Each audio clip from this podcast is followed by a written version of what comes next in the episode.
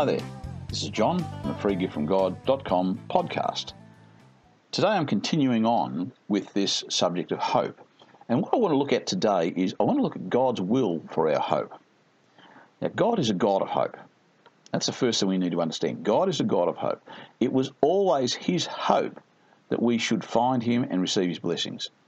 The whole of the creation, as we understand it, is futile. And when you stop and think about it, everything wears out, everything wastes away.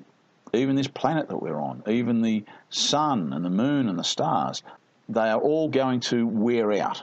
They are going to fall apart. They are in decay. Everything rusts. Everything eventually goes back into the earth. So the whole of the creation is futile. And it was made that way by the Lord in the hope that we would seek the permanence that only God offers. Because in His kingdom, in the kingdom of God, and especially in the eternal kingdom that is yet to come, that He holds out to us in hope that we'll look for it, in His kingdom there is permanence. It will not wear out, it will not wear away. And His offer of hope is in and through Jesus Christ. So if we want to get into this place of permanence and move out of this temporary uh, place that we live in on this world today, then we need to come in through Jesus Christ. So, my aim today is to see God's will for our hope and how it's His hope that we seek Him. I want you to understand that hope is essential because this world is futile. Everything in this world is futile. So, the first scripture I want to have a look at is in Acts chapter 17, verse 27. Well, actually, verse 26 I want to look at.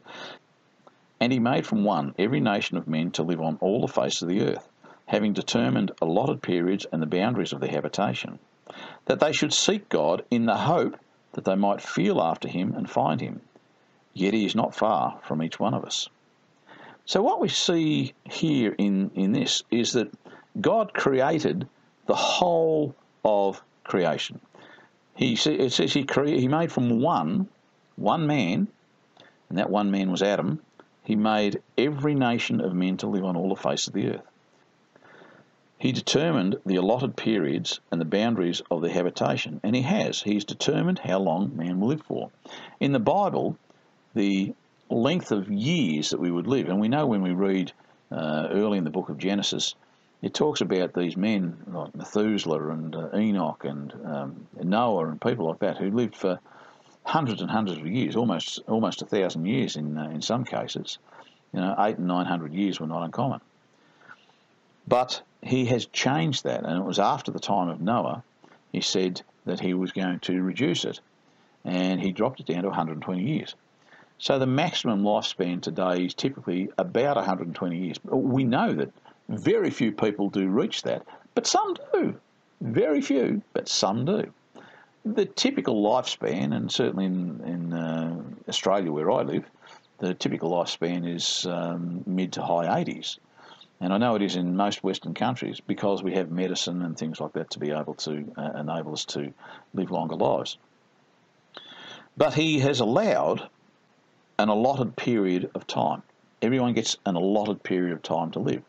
It may not be anything like 120 years, and some people only get very few years but He's given us a period of time. And the reason why He's given us this period of time, we see in verse 27 that they should seek God in the hope that they might feel after Him and find Him. This is why we have been given life. He has given us life in hope. This is in His hope that we might feel for God, that we might look for Him, that we might seek Him out, because He wants us to do that. And He says there, that they should seek God in the hope that they might feel after him and find him. And it goes on and says, Yet he's not far from each one of us. Uh, if I read verse 28, For in him we live and move and have our being, as even some of your poets have said, for we are indeed his offspring. And we are the offspring of God. We were made, we were created by God. So he's very close by. All we have to do is feel for him and seek him out. And this is what he's hoping for. He's hoping that people will seek him out. That's his hope for us, that we will seek him. Now, talking about this uh, issue of the futility of the uh, creation, let's look and see what it says over in Romans chapter 8, verse 19, I'm reading from.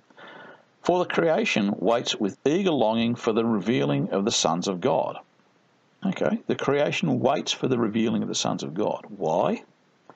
For the creation, verse 20, for the creation was subjected to futility, not of its own will, but by the will of him who subjected it in hope. Because the creation itself will be set free from its bondage to decay and obtain the glorious liberty of the children of God. So there we see, when God created the earth, He created it to decay. He created it so that you know, metals would rust, things would rot, things would fall apart, people, animals, uh, plant life would die. It was created this way. It was designed to decay. And the whole universe is in the same boat. Now we know that stars they you know shine for thousands and thousands, hundreds of thousands, maybe millions of years. But eventually they go supernova and they decay and they fall apart and they you know, descend into um, red dwarfs or black holes or whatever it is. I'm, I'm no astronomer, so I, I can't give you the uh, the details. But we do know that even those stars that exist for millions, perhaps billions of years, will eventually decay and will eventually disappear. And why is that so? Because, as it says in verse 20, the creation was subjected to futility, not of its own will, but by the will of him who subjected it in hope. Now, that's the fascinating thing there. He allows everything to decay. He allows men to die, men and women to die. Why? Because of hope. Now, that might seem like a strange thing, but what he is hoping is that we, who do die and who decay, will seek him in the hope that we can enter into eternity with him. That we can move away from this creation based on decay, based on the fact that it's going to fall apart and disappear, and move into the permanent realms, the eternal realms that he is creating and he will create for those who come to him uh, in, in Jesus Christ. So, this is what he's looking for. He wants us to seek him, he wants us to feel after him and find him, so that we can become free from this bondage to decay that is in this world today. In verse 21, because the creation itself will be set free from its bondage to decay and obtain the glorious liberty of the children of God. Now, this won't happen. This bondage to decay won't happen or won't be, be released, and we won't experience that liberty, that freedom, until it is the time for the Lord to return. Because there's so much evil in the world now. Everything that's here will be continue to be subject to decay. But our hope is that in Jesus Christ we can move out of this um, decaying world that we live in and into the permanent world that is yet to come. Uh, the next scripture I'm going to have a look at is over in uh, 1 Timothy chapter 4. And I'll read from verse 10 where it says, For to this end we toil and strive. And I've got to say that in terms of our uh, desire to move into the, uh, the eternal kingdom, this is what we are toiling and striving for now as Christians. We are toiling, we are walking with Christ. We are wo- walking with Him and working with Him so that we can enter into His eternal kingdom. For to this end we toil and strive. And uh, verse 10 in uh, 1 Timothy 4 goes on, says, for, th- for to this end we toil and strive because we have our hope set on the living God, who is the Saviour of all men, especially of those who believe. And this is who we have our hearts and our minds and our hopes set on. Our hope is in God.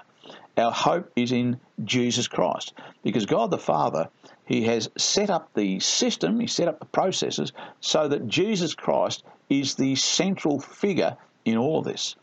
He set up Jesus Christ to die for us, and in his death, he gave us the ability to be able to enter into his kingdom, to be born again as new creations, born of God, as new creations through the death of Jesus Christ, so that we could die with him in baptism and then die to everything that's in this world, and then be raised with him in his resurrection, also through our baptism, we could be raised in his resurrection as new creations born again of God. This is what he's done. And we just have to believe it. So when we go through these things, when we do these things, we just have to believe that we have been set free from sin, set free from law, we've died to this world, and we've been raised with Christ, and our life, our real life, our eternal life, is now hidden with Christ, who is seated at the right hand of the Father. That's why we have our hope set on the living God, because we're not concerned about the things of this world. We're not fussed about what's going on in this world. What's happening in this world is not important. What is important is what God and Jesus Christ are doing for us in this gospel of salvation He set before us.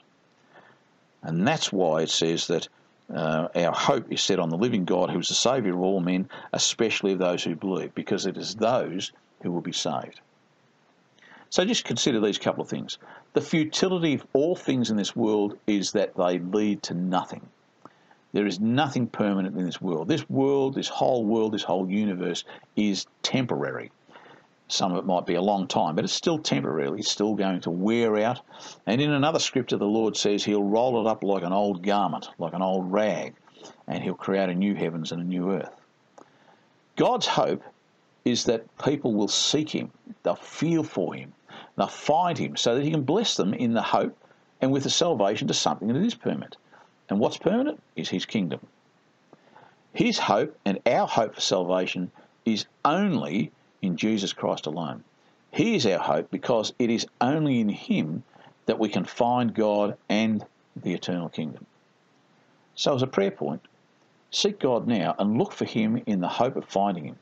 Ask him to show you the way Ask Him to show you the truth and the life that are only possible and only found in Jesus Christ. So that's it for this week. Thanks for being with me today. I'm thinking of looking at something new in the next session. Don't know, might do something else on hope. But I hope that you'll be able to join me again next week because I'm sure it'll be interesting regardless of what it is. So until next week, this is John from the freegiftfromgod.com podcast, signing off and wishing you a blessed week ahead. All the best and God bless.